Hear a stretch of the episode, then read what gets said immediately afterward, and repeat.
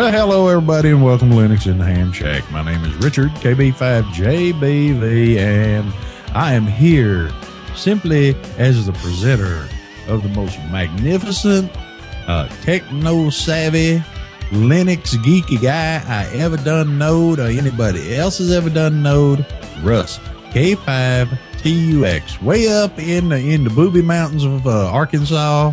There he is. Say hello to everybody, Russ. Hello, everybody. This is Russ up in the Grand Tetons in the pine forest of north central Arkansas, and I'm happy to be with my co-host, the most incredible, all-knowingest uh, ham radio guru geek guy that ever walked the planet, Richard KB5JBV, broadcasting from a card table somewhere in central Texas. So, how's it going for you this week? North Central Texas, thank you. We have distinctions here that people I who move down here don't realize. There's North Texas, South Texas, East Texas, West Texas. You just don't want to be associated with Waco. That's that's all. I like Waco. My second wife was from there. All right. Go Trojans, University High School. Yeah, buddy. So all y'all listening down in Waco, Texas, go Trojans. At the next game, walk up to Salisa Harrell, who's teaching, who's teaching and coaching down there, and slap her in the head and tell her that guy she grew up down the street from, uh, sent her a big hello. University High School, go Trojans. I'll put money on the fact that she's not going to get that message. Well, I'll just do it on Facebook. Okay. yes, that was a big point of contention with my my second wife because I told her that my high school's mascot was a stallion, hers was a condom box. So, uh, back to the show and um, how things been going for you this week, Chris? Things have been very busy up here for me, um, but in a way that's been very good because I have been probably more productive in work than I have been in a long time. And hopefully work is not listening to this. Now, I'm just kidding. Uh, I've just been doing a lot of programming and getting a lot of stuff done, practicing my PHP skills and my JavaScript, and things are going quite well. Unfortunately, that means I'm not paying attention to the Linux and the Ham Shack podcast, although I swear I will get these back episodes out. I, I really will, honest. Uh, and if Richard wants to volunteer to edit them for me, I'm all for that too. Oh, I don't make them sound as pretty as you do. How do you know you've never done one? Well, you keep me from sounding like an idiot, so I know you're doing a better job than I can do. Go Well, back and listen to the back episodes of Resonant Frequency. Well, surely you can make yourself not feel like an idiot. Oh, I don't feel like an idiot. I just sound like one. No, Remember all them emails we used to get? Well, if it wasn't for Richard to draw. some dude. people, some people really like your drawl too. I think we had plenty of emails on that front as well. Dude, I grew up down here. Everybody down here talks like I do. So if anybody got an accent, it's you people. Hey, Except we're starting to convert Russ. He's spent enough time down here in Texas that it's it's starting to work on him. well, I haven't spent a lot of time in Texas, but Missouri has an accent too. Not not a real strong one, but certainly different than where I'm from. and definitely the people in New Hampshire. Uh, Yeah. no, it would come out of little Massachusetts. it? anyway, the folks up there where Russ comes from, they think he sounds like a Southerner. Now.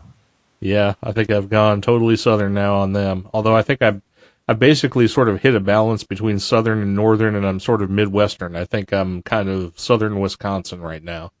He's mid Southern. Yeah, right. You know, I'm I'm still thinking about a while ago when you said you've been busy at work and all this stuff. You'd been uh, working on your people skills and drinking a lot of Java. Yeah, buddy. Yeah. I don't know what the hell you're talking about, but this first little bit's going to be all up to you because I don't have anything. Well, that's okay because I I can talk for an hour and not say nothing. Well, I know you wanted to bring up Oneiric Ocelot, the new version of Ubuntu. So do you want to hit that real quick? Yeah, I don't know what the hell that's supposed to be. I don't know what they're thinking. Shuttleworth must be Chinese. What or- the the word Oneiric is a real word. Don't you know what it what means? the, what the hell's it mean? It means dreamlike. One Rick. One Rick. I know what the hell ocelot is. I used to have a friend that had a coat made out of them. I don't want to promote any, you know, um, companies that make games that sort of are like Scrabble but aren't. But that's one of those words that's great to play in that game. I see. You can even play ginormous now, I understand. Ginormous, has that actually made it to the dictionary? It is in the dictionary as of this year in the Webster's Dictionary. Has it made it to the OED yet? I don't know. I don't. I bet it hasn't. I don't know. I don't think it's a real word until it's made it to the OED. well, actually, I was looking at uh, one Rick, uh, Ocelot. Oneiric. Yes. Yeah, one Rick. Yeah, one one Rick. one Rick. One. Yeah. Oneiric. See, I told y'all that Texas was rubbing off on him.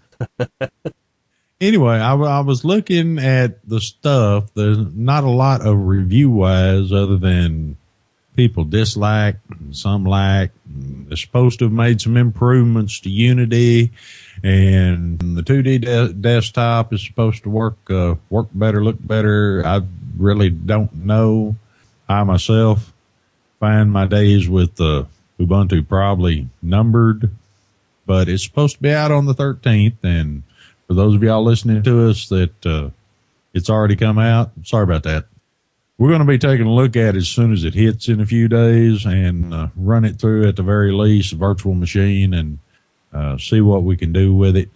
Uh, see, that's the problem, Russ. We we still have that one problem, which is uh, uh, 1004 could see my telephone and 1010 couldn't. So I haven't even upgraded off of 1004 yet. I, I still have one server that's running Ubuntu and I have to run it because I have a version of Zimbra running on it and Zimbra is deprecating all support for 32 bit systems. So I actually have to run a version of Ubuntu 804, which I don't even remember what 804 was. 804 was, was Kinky Kickapoo, Kinky Koala, something. Okay. I Well, don't remember. I had a list. Well, you know, I'm and everybody heard me tell the story here a while back. I, I tried Debian, that was okay, but I had a problem getting the getting the uh, uh, browser I wanted on it. I tried Mint, Mint won't see my phone. Uh, standard Mint or uh, the other one. Come think of it, I couldn't really get anything to recognize my phone anymore. It must be something that got discontinued across the board. So it's a good thing I still have a laptop that has Windows on it. Ooh, did I say that? I'm going to have to edit that and make it into a quote and play it on everything. Harrison K in the chat room says that 8.04 was Hardy Heron, which, oh, nope, now he's changing his mind. That's right. Intrepid Ibex. Some, somebody can look it up. I'm far too lazy. But anyway, 8.04. I'm still, I still have one server. I couldn't, I haven't completely divested myself of Ubuntu yet, but I will soon. Yeah, well, I'm probably going to start consolidating and have to find a real operating system. Linux Mint Debian Edition is so slick. That's what I've been using, and I I can't speak highly enough of it. But I think I've already beat that horse. I wonder, I wonder if it'll see my, Your phone? my, my Sansa clips. Uh, I don't know. But isn't the Sansa Clip thing a, a function of the music player software, not a function of the OS? Actually, on, on these machines, it sees them as, uh, sees them like a, uh, a thumb drive. Okay, Bill has confirmed that Ubuntu 8.04 was in fact Hardy Heron. Hippie Heron. Hip, yep. Hippie Horny Hippo 8.04. Hippie Horny Hippo. Got it. Hippie Horny Hippo. Just want you to know that Hippie Horny Hippie Horny Hippo will be appearing at the Blue Cows Underground the week of December seventeenth. Y'all get your tickets now so that you you don't miss out. Hippie Horny Hippo, Horny Hippie Hippo, Hippie Happy Hoppy Hoopy, Hippie Hey Ha Hoo Ho, He. Do you actually want to talk about Oneiric Ocelot, or did you just bring that up to waste time? I really haven't researched it much other than reading a few reviews. Okay, well, Oneiric Ocelot is 11.10 version of Ubuntu, and of course, since it's the t- the .10 version, it'll be out in October, probably in a few days. And I guess that means next episode we'll actually have some kind of review of it, just like every other Linux podcast in the world will review it as well. I, can tell you what I'm going to think of it already, especially if it's, you know, defaults to the Unity interface and all that good stuff that Ubuntu has wanted to do for the past few months. Well, like I said, they they uh, supposedly made some improvements to that. They've wrapped it up a little tighter with Compiz and that kind of stuff. I was kind of reading what they're saying they did to it. Man, they they're just going off the rails on this. I think they're trying to. I think they're trying to uh, supplant Red Hat. I really do. Well, I'm not sure what they're trying to do, but I've been listening to a lot of podcasts lately, and one of them in particular, the Linux Action Show. And now that um, Bryan is sort of on sabbatical, they've got Allan in there, and I don't know if that makes the show better or worse or the same, but it's at least different. But they've Bryan been talking was about in the first place. Bryan's what? He was batty in the first place. He was batty in the first place. Well, anyway, Chris and Allan have been talking about Ubuntu and uh, GNOME 3 and the Unity desktop and one of the things that has come out of all of the things that I've been hearing about GNOME 3 and Unity is that I think I really need to try KDE. Uh, I've tried to look at it more than once. You know, I quit using it when they uh, started using whatever was the next thing after 3.5. And I've gone back and looked at it a couple times. I don't know if I if I sat down with it and worked with it regular, I guess it might be a different thing. But uh, GNOME just works better for me. Yeah, GNOME has always been my thing for well, it hasn't always been my thing, but it's been my thing for a long time now. But from what I've been hearing since about the 4.6 release, and now they're up to 4.7 dot something on KDE, every review I've heard of it, even from people who don't particularly like or use KDE, has been super positive. So I think I'm going to have to give it another run. Hmm. Well, I may have to to try it. I know my boy is not a not a super duper Linux user, and he still sneaks over to that other operating system from time to time, and uh, he doesn't like anything but KDE. Now, I don't know. I just, you know, give me a desktop where I can put something up there and work with it. That's all I'm worried about. I don't need no windows, frames, portals, whatever the hell they call them now. Uh, I don't need none of that crap. Just let me put my stuff up on the screen so I can work with it. If I need to go find it, I will click the bu- the places up on the on the bar and I will go look for it. I think in the past that's been one of the complaints about people in KDE is that it's been configurable basically to the point of distraction where you can't find the simple options you want just to make the thing work and do what you need to do on a daily basis. But I think KDE has kind of listened to that criticism and they're kind of making the default desktop experience for KDE a little more, you know, I hate to say Windowsy, but a little more familiar to the average user while still maintaining the flexibility that KDE's always been known for. And I don't know if that's true or not because I haven't used KDE in a while, but like I said, from what I've been hearing, it sounds great and I don't want to you know, make uh, any kind of an evaluation until I actually try it. But I think I've heard enough to make me want to try it, so I'm going to do that. Well, there you have it. I guess, I guess, I don't know. I guess I'll put it in a virtual machine and give it another shot. You know, uh, I was going to switch over to PC Linux OS on one of the machines here, uh, so I could try and get familiar with that file structure and everything for some project I was doing. And let me tell you, you know, we were talking about slick front ends here a while back, and one of the reasons I've stuck with Ubuntu as long as I have is because of that. They got a really slick front end, but I may have to go check out, get try the KDE. Maybe I maybe I'll load it on one of these GNOME machines and uh, run it run it that way out of out of GDM for a while and see what happens. I don't know. Well, we'll see what happens with that. Yeah, I mean, because you can always install the meta package on your Debian box, and you can always go back to GNOME or GNOME 3 or whatever other desktop you want to to use if you decide you don't like KDE. But it's kind of nice to have it. The only the only part that kind of sucks about it is there's um, a great deal of stuff to download concerning the KDE desktop environment itself and the Qt libraries and stuff that go underneath it. So there's a disk space hit for sure, but that's about it. Well, when I was switching over to GNOME, one of the things that I did at that time was I ran had both desktops installed. There was an option in the Grub. There was an option in Grub where you could go down, click on it, and it would ask you which one you wanted to use, and if you wanted to make one of them the def- default so that it would go to that one unless you reached down there and clicked it and chose a different one, that kind of stuff. And I used to run them side by side and finally I found, started finding myself in GNOME more often than KDE and here I be. And I quit using KDE altogether when they, uh, went up from 3.5. Oh, now we done went all geeky and you were afraid we weren't going to have anything to talk about. Well, sometimes you just hit on something and there it goes. I told you we jump in the river, we see where it takes us. Yep, I think I'm somewhere around um, Philadelphia. You know, Bilbo Bilbo says it's a treacherous thing stepping out upon the road because you never know where it might take you, That's very true. or something to that effect. Yeah. To paraphrase and totally misquote Tolkien. I can find my book and get it.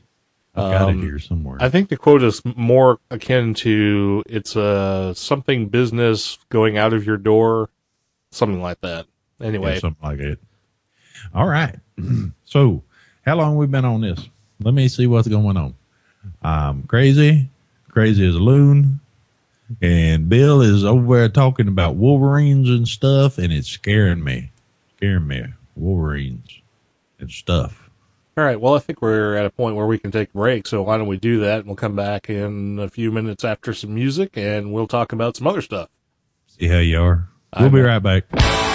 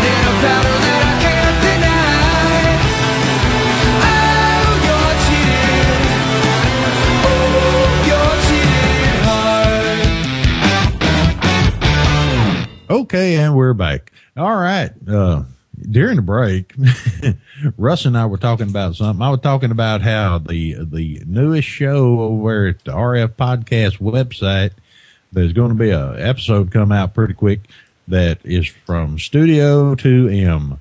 And for those of you that have heard uh, heard other episodes from Studio 2M, uh, those were recorded while 2M was not in motion.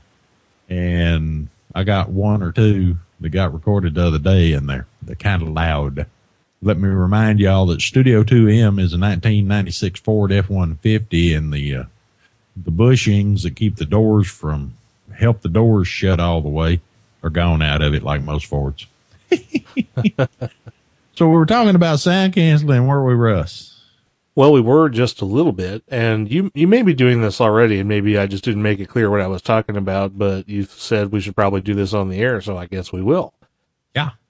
Richard was saying that his latest recording from Studio 2M of the Richard's Adventures in Radio podcast is very noisy because I guess you were driving around while you were doing it. Yes.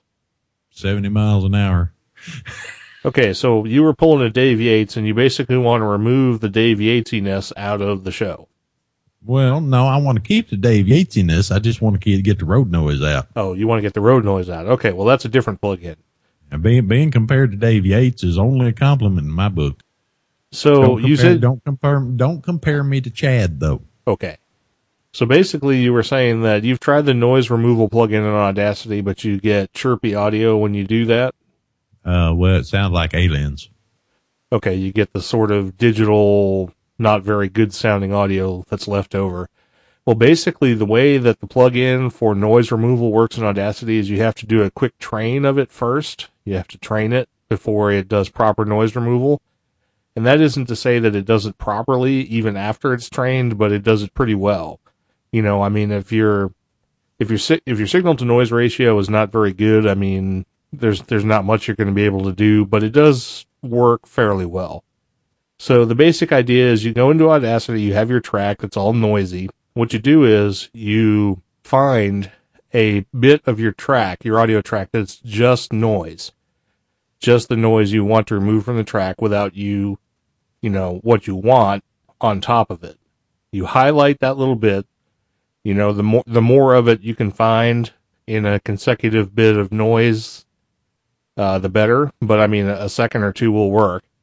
So what you do is you go up to your effect menu after you've highlighted a little bit of noise in your track. You select the noise removal plugin and then you click on the noise or get noise profile button. That will analyze the highlighted bit of your track and sort of get a signature of the noise. And then what you do is you highlight the entire track and go back up to the effect and noise removal and then do the noise removal bit. Usually the defaults are okay, but you can play with it a little bit if it, you know, if it doesn't come out as as well as you'd like. But once you once you do the two pass operation on noise removal, it will actually filter out mostly noise and you should be left with a pretty decent sounding track. Like I said, you may have to, on that second pass, you may have to play around with the settings some, but it does work reasonably well. On this particular podcast, we don't have a lot of noise, but even the little bit of white noise that comes in on Richard's side of the connection, I use the noise removal plugin to just get rid of that, and it, it does a super good job on that because it's very low audio. But I've I've done it on on very loud audio too, or loud noisy audio, and it seems to work pretty well. So does that describe how you've been using it, or did you just do a single pass? Well, no, that's the way I've been doing it, and uh, didn't have a lot of luck with it from time time to time. So that's why I was trying so hard to get the studio quiet over at the other place. However, I'll I'll monkey with it a little bit. I've got some time. I one of those deals like they they heard me on the other show sit out there at the rendering plant and do like I think I did five episodes in one night out there because I had that much stuff going on in my head radio wise. One thing for sure is it does make a difference how much how close your audio is to the noise floor because at some point the filter can't tell the difference between the signal and the noise. So, You know, if it's close, you're not going to get good results, but hope you you should get something. It should make it better. Yeah, I'm, I'll monkey with it some. I need to, because I don't think I can replace one of the ones I did because we had a guy go silent key up here that, uh, even though he was about five feet tall, he was definitely somebody you would look up to as a ham radio operator. He really done a lot for the amateur radio service, so I don't want to lose that one. But yeah, I'll monkey with it, and we'll see how it uh, see how it comes out.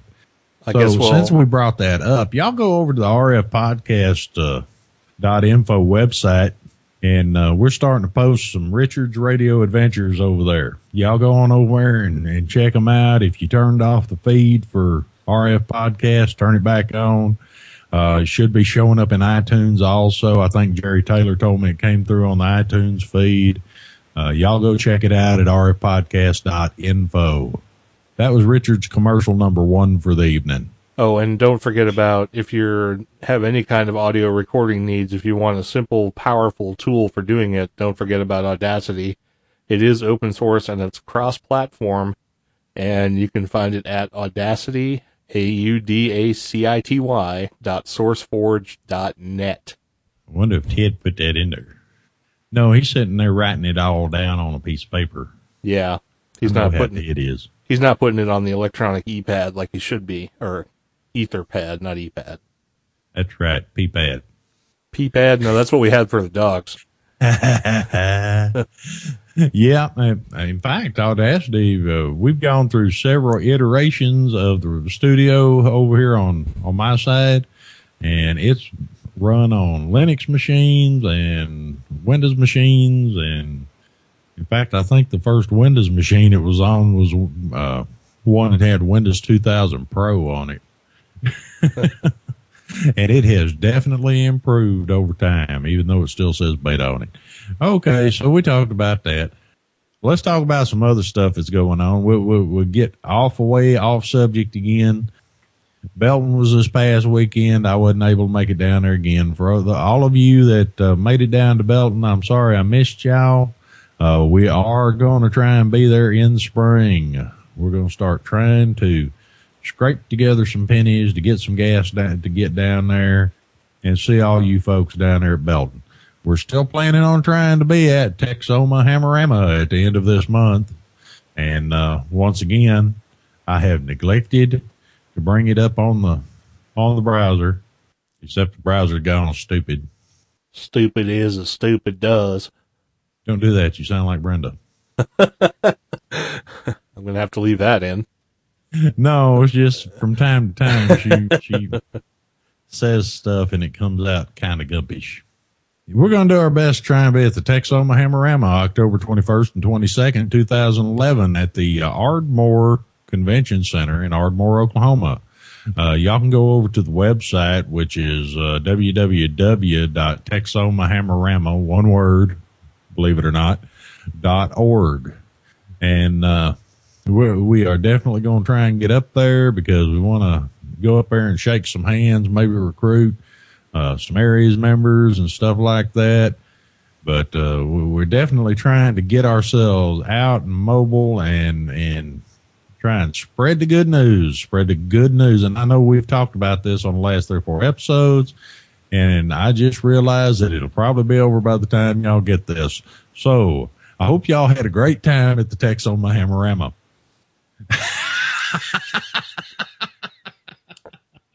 you just gonna let me go as long as I was gonna go now, didn't you? Yeah, pretty much. oh Lord, we'll, we'll get it out. Russell cut it out and make a promo out of it or something. I don't know. I stopped trying to rein you in 30 episodes ago. Then let's do something totally different. Okay. As most of you know, or some of you know, or when the episode comes out, you will know, there was talk of making Richard in charge of uh, emergency communications or the uh, emergency coordinator for Kaufman County in the county of Kaufman in, in Texas. Yeah. And, uh, guess what, folks? It's happened and we're recruiting. So if there's anybody out there listening to our show in Kaufman County, please get in contact with me because we are building an organization.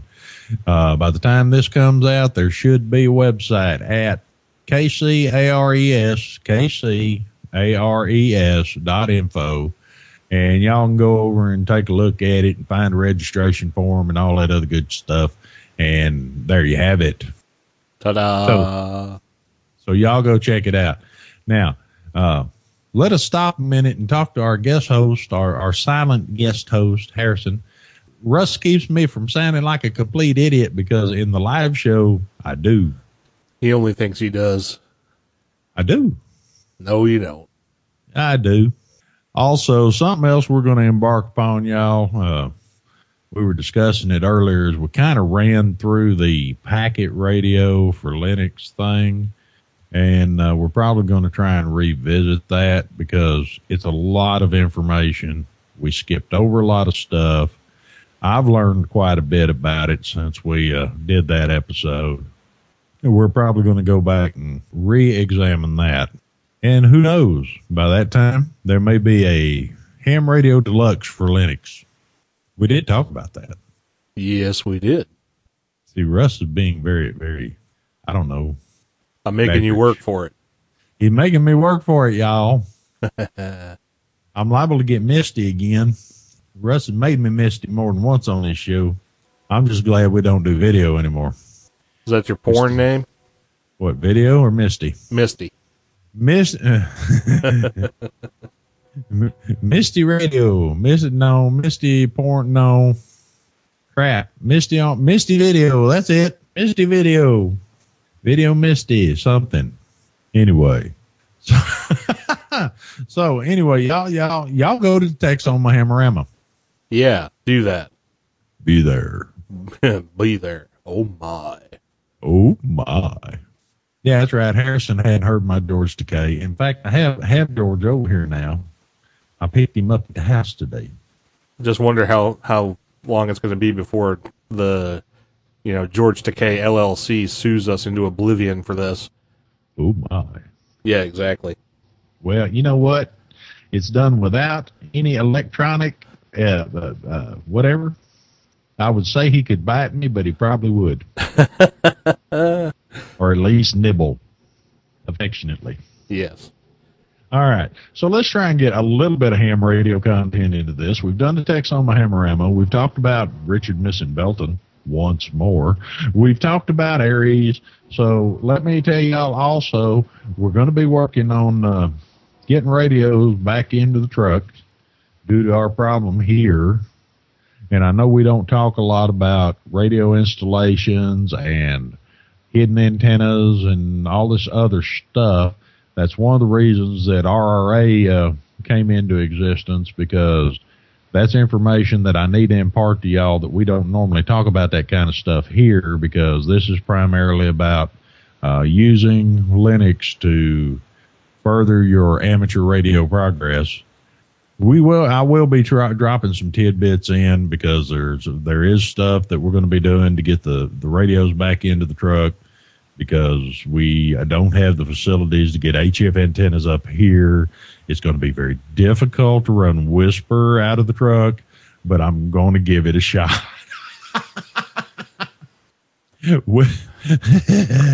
WSPR or JT65? JT65 mobile. That's interesting. I don't know if anybody's tried that, have they? Well, I doubt it'd be mobile, but I bet I can make it happen portable. Yeah, I imagine so. You know, uh, about a mile down the road here, I have to drive a mile down the road to hit the repeater for this county because it's up on a hill. Uh, when I was going down there the other night so I could get on their net to try and recruit some people, there's a fireworks stand across the highway from the gas station right down there. And I had to pull up in the parking lot of the gas station to be able to hit the repeater that is the most common one and belongs to the main club in this county because the repeater's like 15, 20 miles away and it needs help. I can stand on the front porch here and hit the one back over in Mesquite 10 miles away on a handheld. So I'm going to have to do some engineering, some figuring, and some other stuff to uh, make sure that this plugs along. I'm also going to have to spend some time studying and finding us some damn content for this show. badger, badger. but that's okay. We made it. Uh, we've made it over twice as far as anybody expected us to ever go. And if all else fails, we'll tweak the format to make it happen. Tweaking the format. I've been batting around some ideas myself. Russ, tell me what you think about this. Um, uh, the PC Linux OS podcast. What do you think about that? I think it sounds great if you like PC Linux or want to get into it. I don't really know anything about it. Oh, okay. Well, then what about the the Debian podcast? Well, I could certainly talk the hell out of Debian. Well, we could. We, uh, oh, wait, I got it. We'll call it Mintcast. we'll get Clement to come over and visit with us. No, we won't call it Mintcast. We're going to call it Linux in the Ham Shack. I don't care if we wind up talking about gardening. It's still going to be Linux in the Ham Shack. we're going to talk about how to how to fertilize your azaleas, but we're still going to talk about Linux too. How Linux can help you fertilize your azaleas. That's right, and I bet it can. okay. Well, we're going to talk about two more things, and I think we probably need to take another break. Uh, number one is the story about the badger. There was once again a question about where the badger came from. Y'all hear us talk about the badger all the time. When Richard says bad words, there's a badger that jumps in and covers it up so that we don't lose our, uh, we don't end up with an explicit tag over it, over at iTunes and all this stuff. So I'll tell the story one more time since we were talking about Bryan and Chris earlier. The story goes, met the Linux cranks, went over there and uh, was in their chat room and we were chatting back and forth and they made a comment about the whatever the hell name it is this week action show. I guess it's Linux Linux action show again for this week. And we were talking about that and they got to asking me, well, you know, how do you know Bryan and Chris? I said, well, it's kind of like this. I started following Chris on Twitter and Chris started following me on Twitter and I started following Bryan. Bryan followed me back. We ended up at a motel. There was a badger involved. Of course, the cranks really liked that story, and that, that that's actually how it, how it came down. But uh, after that, we we we started talking about badgers more and more. And for those of you who would like to go over to the Linux in the Ham Shack website at lhspodcast.info and check into the store, hmm, check into the store, you can find not only all your favorite Linux in the Ham Shack stuff, let's see, mugs, t-shirts, hats, and assorted other stuff. You can also buy the most coveted, most talked about Linux shirt on the planet, the Kiss My Badger t-shirt, the Kiss My Badger t-shirt exclusively at Linux in the Ham Shack. So y'all go on over there and check it out. You know, this whole, this show's starting to sound like one of those infomercial shows. I'll I'll just let you go on. Keep keep talking it up. Yeah. I'm, I'm pimping the merchandise. Yeah, we don't talk about the merchandise. Well, we talk about it probably more than everybody wants us to, but Don't um, talk about it enough. We got no. a lot of stuff over there, people. that's right. Go, Go, buy this stuff. go buy it. It all it helps out the show. It really does. Please buy our stuff. Anyway, you you said you had one more thing before the break. I had to. Honestly, I had to. Well, we can knock it down to one and go to some music. I tell you what, we'll knock it down to one, and if I remember during the break, we'll we'll we'll we'll uh, we'll bring it up then. Y'all listen to some nice music while I go get a glass of water.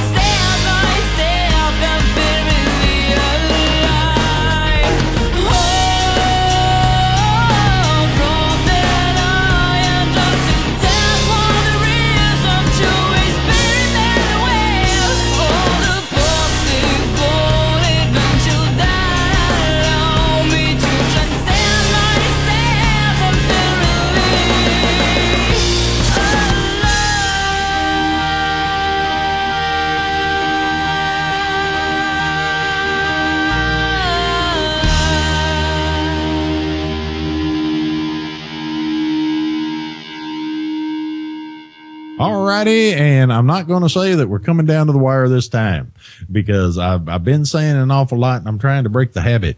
So whatever you do, we are not coming down to the wire. However, we do have some feedback and Russ has brought us some lovely feedback. looks like several of them.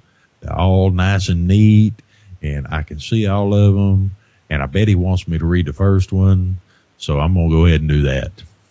Hello, Richard and Russ. I don't know why they always put me in front. My name is Danny. I had written to you afore. I use Linux with VMware Fusion. My goal is to one day get a box just for Linux. Vinux is what I use because it's having Orca, the screen reading program. My uncle's computer is an old tower that has many pop ups and stuff on it. So I want to download a distribution that would be easy for a senior who is a computer novice to use. Linux Mint has a DVD that can be downloaded, but is there also a live CD? He may not have a DVD. Thank you for your show, Danny. Well, Danny, that's a good question. I'll have to get back to you on that. Well, actually, you don't have to get back to him on it because I have an answer. no, I don't have to get back to him on it. I've, I've downloaded plenty of live CDs from, from Linux Mint. Uh, yes, they do have some live CDs. I, I think they may even have a live DVD now. I'm not, I haven't checked on that. I'm sure I'll get the information on that in just a moment. However, uh, they do have plenty of. Uh, I've downloaded plenty of live CDs. They had have them for both the uh, standard mint and the Debian edition. So uh, you probably just need to head on over and give it a shot. And I am informed by one of the guys over at Mintcast that they do have a live DVD, even though it probably runs really slow.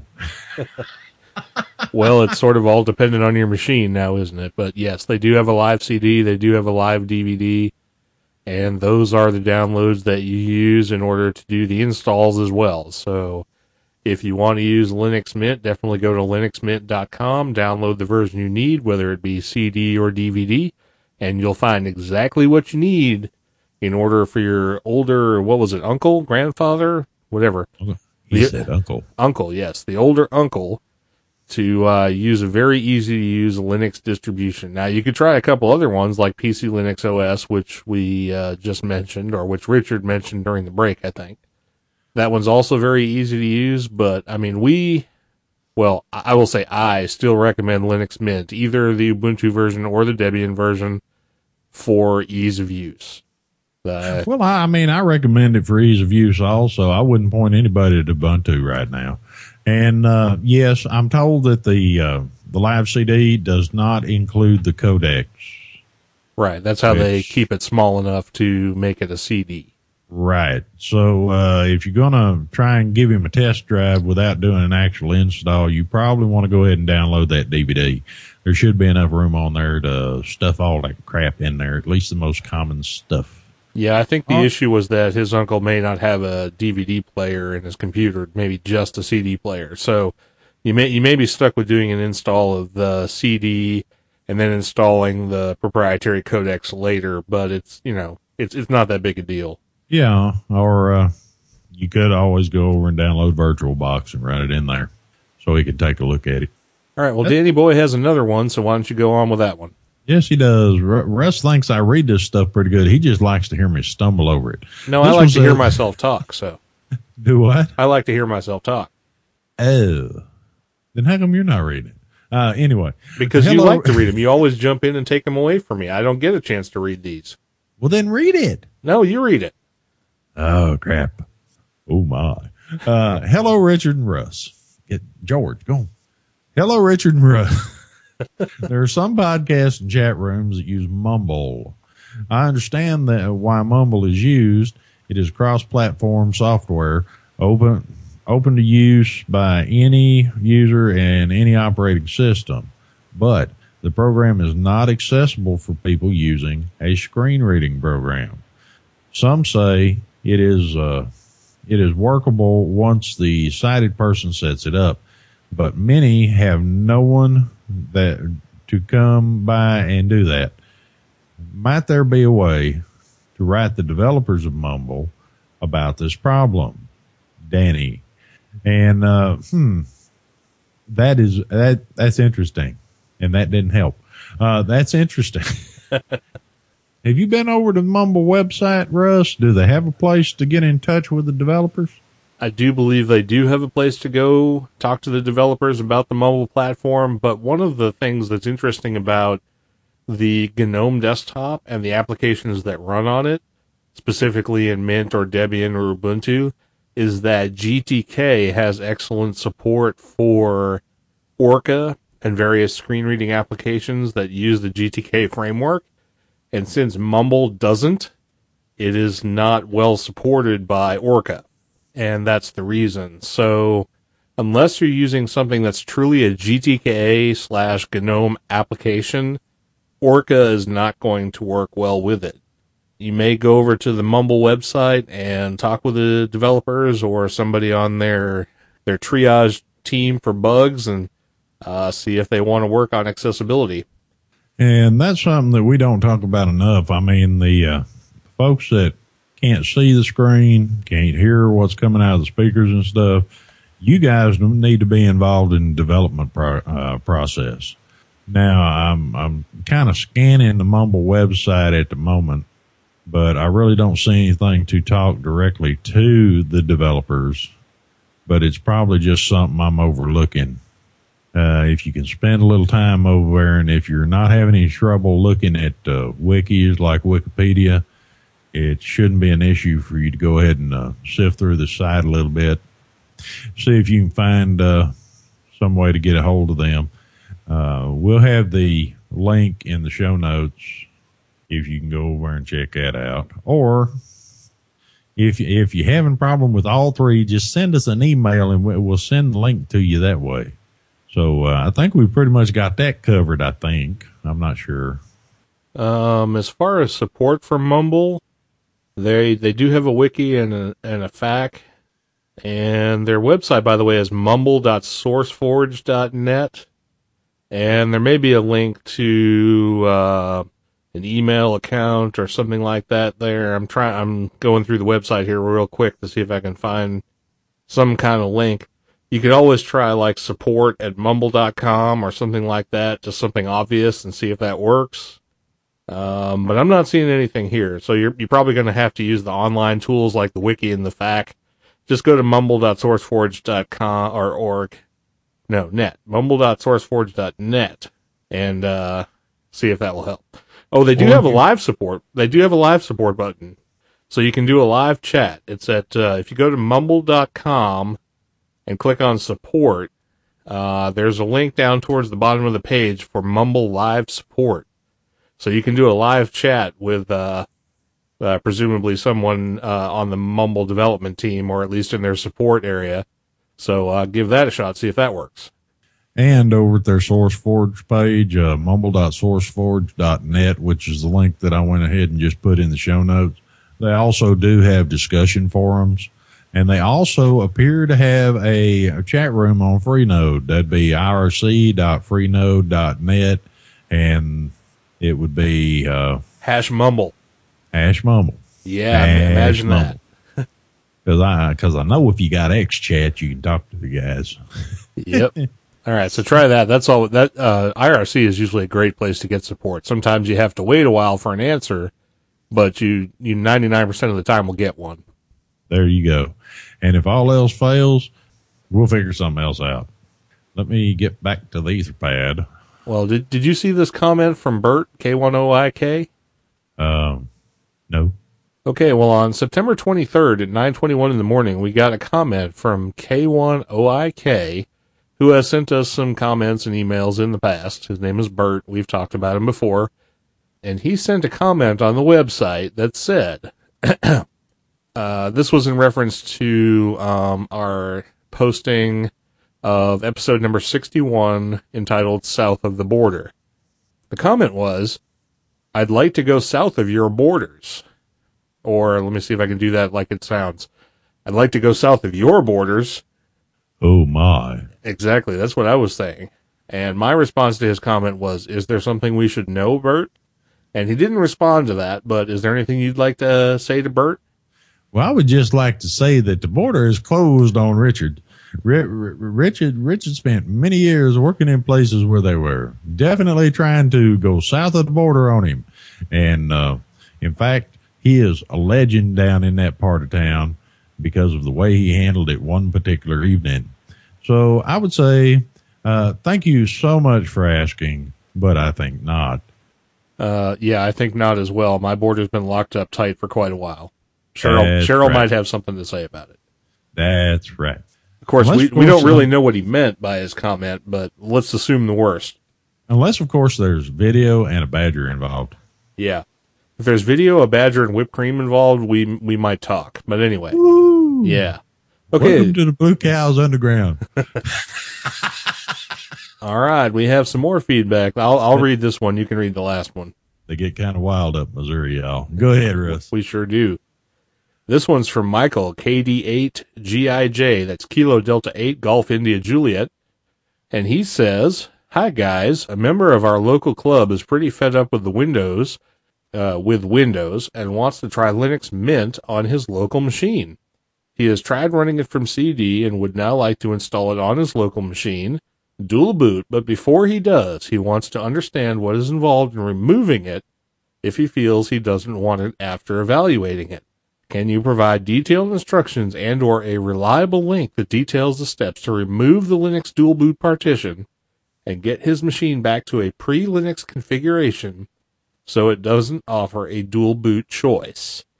Thanks, Michael, KD8GIJ. Richard, you want to address that or do you want me to do it? Well, actually, I've never gone that direction with it. I mean, if I did find that the uh, Linux partition was causing a problem, I, I wiped out the Linux and uh, formatted the partition as uh, uh, one of the multiple uh, DOS fat file systems and just started using it as a storage drive. So, uh, actually, I haven't really done that. I haven't really done that either. If you are just wanting to delete what's on your computer and reinstall Windows, of course you can do that. That's not really an issue. But if you want to install it so you get a dual boot, and then if you don't like Linux Mint, you want to remove Linux Mint but keep the install of Windows you already have, then you're talking about a little bit of complexity. One of the things that's probably the easiest thing to do is if you have the install media for Windows, you can run it again with the current Windows install and it will repair your bootloader and fix the Windows install that you already have and uh, not overwrite it and all of that stuff. If you don't have the Windows install media, I don't know that there's any real easy way to get the NT loader installed back in the boot sector to replace Grub once it's already there. But that being said, you don't really have to remove it because you can always make Windows the default boot choice, even if Grub is installed in your bootloader, and you can remove Linux as an option from the Grub menu. So, I mean, there there are ways to do it. It's not that big a deal. Um, but if you really hate Linux to the point where you don't want to even see the Grub bootloader, uh, then you're probably going to have to go to extremes that most people wouldn't go to. Let's just assume that he's going to like Linux Mint and you don't have to worry about it. How's that? well, it's like I said, when there's been cases where I did need to remove it, uh, I never had a problem with leaving the grub in there because I like it better than the uh, bootloader in Windows anyway.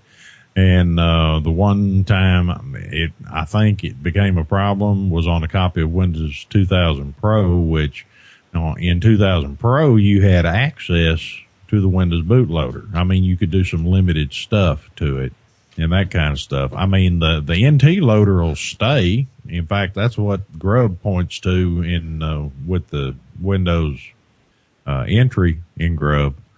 But uh, as far as completely removing it and restoring the thing to the way it was, uh, you would probably need to have your original install media. And nowadays, they don't even give you that when you buy a machine anymore. You get uh, you get a machine with it already loaded on there, and they tell you to make some backup disks before you get started. I have about eight of them over here for one laptop I've got, which belongs to the wife. That's why it's got Windows 7 on it. However, we will check into this and see if we can't get back to you on it. Once again, I'm a big fan, and if you have the room, I would do it this way. Well, there's a couple of options, come think of it. Uh, the first one is go over to um, Sun. Is it Sun Microsystems, the VirtualBox now?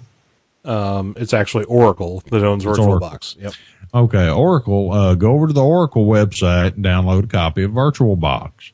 VirtualBox is a virtual virtual machine. It'll allow you to install the Linux inside a program inside your Windows, so that you can run it and evaluate it. Now, I know that sounds kind of counterintuitive, but the, the, the bottom line is that's the best way to make sure that you don't install it on a machine until you're ready to do so, if you're ready to do so. Uh, a second option is that Ubuntu, and this is one of the few times I will suggest Ubuntu for uh, somebody that's wanting to try and do something like this Whoopee. Is Wubi because Wubi will also allow you to run the Linux operating system inside of the Windows operating system, even though it runs a lot slower Whoopee. because, yeah, Wubi. But uh, you can give that a shot also. Now. I hope we've made enough strange noises and, and stuff like that to, to set you right on the road, uh, headed straight down the road to confu- confusion land. Do you have anything else on that, Russ? Whoopee. yeah, Wubi. Yeah. No, I don't really have anything. I think I said my piece. Wait a minute, one more option. Okay. He he, he could install it to a, a thumb drive That's true. and boot from the thumb drive. That way, it would never go on the hard drive. Uh, it's just you will have to find a thumb drive that is compatible and bootable. Well, it's also the equivalent of a live CD. You can use a live CD distro, and we already talked about that for Linux Mint, uh, not five minutes ago. But So- it's faster. Yes. Uh, well, it depends on your on your flash drive. Some of them are fast, some of them aren't. I think uh, there was an earlier episode, maybe two or three back, that you know may or may not have come out yet, where we talked about the speed of thumb drives. But anyway, uh, yeah, that's always an option as well. Come think of it, it, Bill's even coming up with stuff in the chat room. His idea is why not create an image, a disk image using Clonezilla before installing the Linux? Which that makes sense to me. That, that's one of those simple things you overlook. Yeah, Bill's getting all reasonable on us. That's why Bill get, gets paid so much. I know. You know, he makes more than both of us together. I think we're going to have to double his salary. Exactly.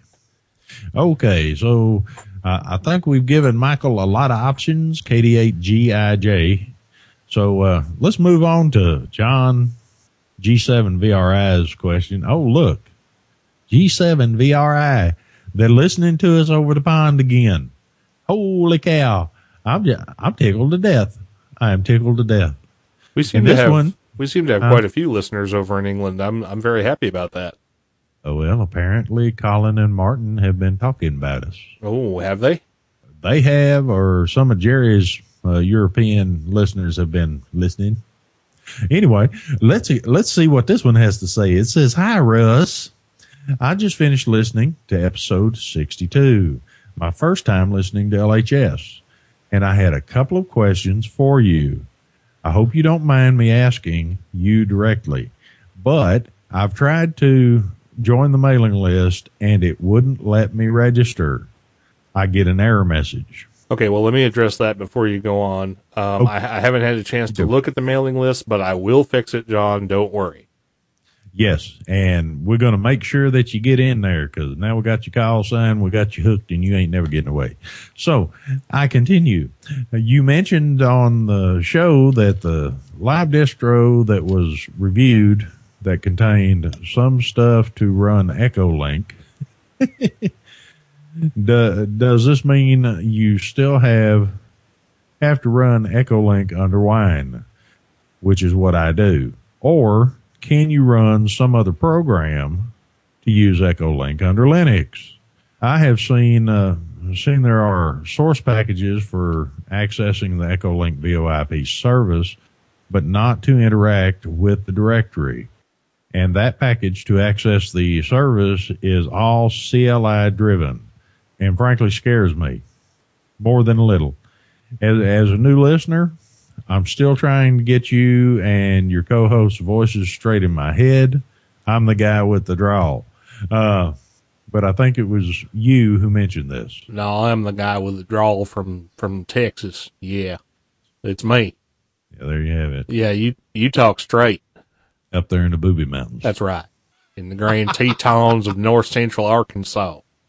Will you answer the man's question? Well, I, well, I'm trying to get him confused first. Oh, okay. Okay, yes. In the distribution, if they're actually running the Windows version of EchoLink or, or EchoLink proper, I guess, is a Windows only application. So yes, it is running under Wine. And I uh-huh. believe that Harv's Ham Shack Hack and the new one that I can't remember the name of that we talked about in episode 62, uh, both, Shack box. no, it wasn't Shackbox. It was that new one. Remember we got an email about it? Oh yeah. Yeah, John's Linux distro, John's ham radio distro, or some some goofy badger like that. Anyway, um, I believe those are all running Echo Link, the Windows application under Wine. There is the SVX Link native Linux application for Echo Link, but it is CLI driven, and yes, it is a little bit scary. Uh, the configuration uh, scripts are not exactly super intuitive and the build doesn't usually go well unless you get super lucky. I've I've had some luck with SVX Link, but not a whole lot. But one thing that's nice about the Echo Link application is it does seem to run fairly well under Wine, so not not really a big problem there. As far as getting uh, our voices straight in your head, I really don't think we sound that much alike, but I could be wrong about that. It's the magic of editing. Actually, I'm using one of Russ's old microphones over here, so it's still got some of his voice left in it. Yeah, but I'm not Yeah. using one of those anymore. That could be part of, yeah, but part of your voice is still left in it. Oh, that's true. It might be resonating with my voice. Right. Right. Also, what you might try, and it's an older program, uh, older piece of software. It was in uh, in the distro called Harv's Ham Shack Hack is called Qtel, and it is it is an EchoLink client. I've never actually used it myself. When I did some testing with EchoLink under Linux for as research for one of the shows we did some time back, uh, I went ahead and ran ran Echo Link under Wine, and it ran just like it was supposed to. Uh, had a lovely QSO with one of our regular listens li- listeners, Lee, out there in Arizona, and it, it worked absolutely fine. So uh, you've got a couple of options there, and uh, it appears QTEL is still available Yes, over it at, is. over, over at Softpedia, and it's probably in the package manager also. SVX Link is based on Qtel, by the way, just to bring that back around. Okay. Well, I mean, QTEL in a package, you know, kind of thing. Uh, anyway. Come on, let's hear that Texas drawl. Yeah, exactly. Uh, anyway, another, another question is about music you played. I was wondering whether either, whether either track was Creative Commons licensed as I run a daily, weekly, monthly podcast, all automated, scripted, and as dehumanized as I could make it, playing and promoting Creative Commons licensed music. If those tracks are Creative Commons licensed, I'd love to add them to my show. Alternatively, if you'd like to uh, use any of the music I make available through my podcast on your shows, I'd be more than happy to pick out some tracks for you to use. As I mentioned, they're all Creative Commons licensed, so there shouldn't be any problems with playing them. Last thing was that I noticed there's no content in the description tags for your shows. I don't know if uh, this was intentional or not, but I thought I'd mention it in case it wasn't. Seven threes, John, the nice guys. G7 VRI. Yep, y'all almost got me. I almost said his last name. Not like So- people can't figure out what it is, but anyway. So tell them about, about the Creative Commons music. I will. And for most of the episodes that we do here at Linux in the Ham Shack, the music is either Creative Commons or PodSafe. I haven't done a lot of work in going back through the music to indicate which the music tends to be because there have actually been a mix of Creative Commons music, PodSafe music, and music that I have been granted permission to use by the various artists in question. Now, as far as the music from episode number 62, those two tracks are not Creative Commons and they are not PodSafe. They are two tracks that I had permission from the artists to play. And if you go over to www.assemblylinegods.com, you can ask them for permissions to play their songs if you like, but it sounds like you're really only interested in Creative Commons music, which those tracks are not. So unfortunately, if that's what you're looking for, you're going to be a little bit disappointed. I'm actually close personal friends with the artists in, in question, and that's why I was able to play that music on our show. Um, I'm sure they'll be happy to let you play their music, uh, but it's not CC licensed. Uh, so unfortunately, I can't really help you out with that.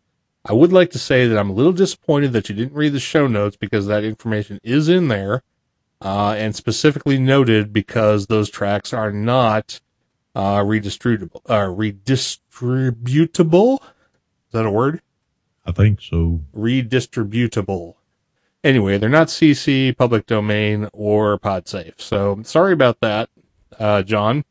Uh, a lot of our music is, and I will make a point of uh, indicating for sure throughout the archives which songs are which. And as far as the description tags in the uh, MP3 files and the OGG files, I did not know that the description tag was empty, and I will go through and remedy that. So thanks for bringing it to my attention. I think that's about it. You bet. And uh, one of the things we don't bring up on the show much is that Russ is a veritable uh, music entrepreneur. Entrepreneur. No, I did not say that word that describes something that you fertilize your stuff with. What I said was entrepreneur. Entrepreneur. Entrepreneur? Exactly. And, and he gets a lot of music for us that comes through various channels uh, some CC, some PodSafe, and you know that's how we got our got our theme music because that's uh that's a piece of music that we have that we use by permission that I believe was written especially for us. So I guess he'll be checking on that. However, John, since you are the Creative Commons music guy, if you will contact me at kb5jbv at gmail.com I have a small thing you can probably help me with because I really don't have a lot of time to right now to sit around and sift through a lot of music. However, I am in need in a, of a couple of uh, short pieces of music for another project. But thank you for writing in, and uh, yes, we'll get all that stuff took care of like we should. Yeah, I would also like to mention that I have heard of, on various podcasts, particularly like the ICQ podcast and other UK based podcasts about John the Nice Guy. And, um, he's, he's sort of been in the back of my brain for now. And to find out that he's actually now a listener of the show, um, I have to say I'm chuffed. You should put, you should try some powder, brother. well, he'll know what it means, even if you don't. Yeah, I know. You get chuffed, you put on some Blue Star powder, and it makes it all better. That's right. And there you have it. Anyway, John, thank you. And yes, get in touch with me and, uh, and we'll see how we can, uh, work something out. So that appears to be the last piece of, uh, feedback we got, Russ. That appears to be the last one. So I think the show's just about over. And it looks like we've just about stumbled through another, another episode. we are, we're getting too good at this. So anybody in the chat room got anything before we wrap her up for this evening? Hello in the chat room. Y'all wake up. Hello. Oh my. God damn it. How did you get in here? Frick, frickin' even evil goat from hell. Oh boy. I could tell you about my sick puppy, but I ain't gonna do it. Okay, so apparently we got nothing in the chat room. So in that case, uh, if you want to contact me, my name is Richard KB5JBV, and you can get a hold of me at KB5JBV at gmail.com. KB5JBV at gmail.com. I have an LHS podcast address, but I never can seem to remember it. Or you can get a hold of me at the uh, usual culprits on the social networks. Uh, KB5JBV at Facebook, Twitter, Identica, uh, just about anyone you land on. I, I probably have an account over there and it will probably find its way to me. And with that, we're going to toss it over to the Booby Mountains and let Russ give y'all a rundown on his info. All right, this is Russ, K5TUX. I'm up here uh, in north central Arkansas. You can contact me at K5TUX at LHSpodcast.info. You can email us both at info at LHSpodcast.info. You can send us a voicemail at 417 200 4811. That's 417 200 4811. And please use extension 3 for the Linux in the Ham Shack. Uh, Trying you to can- get the bastard out of here. I'm sorry. uh, That's okay. And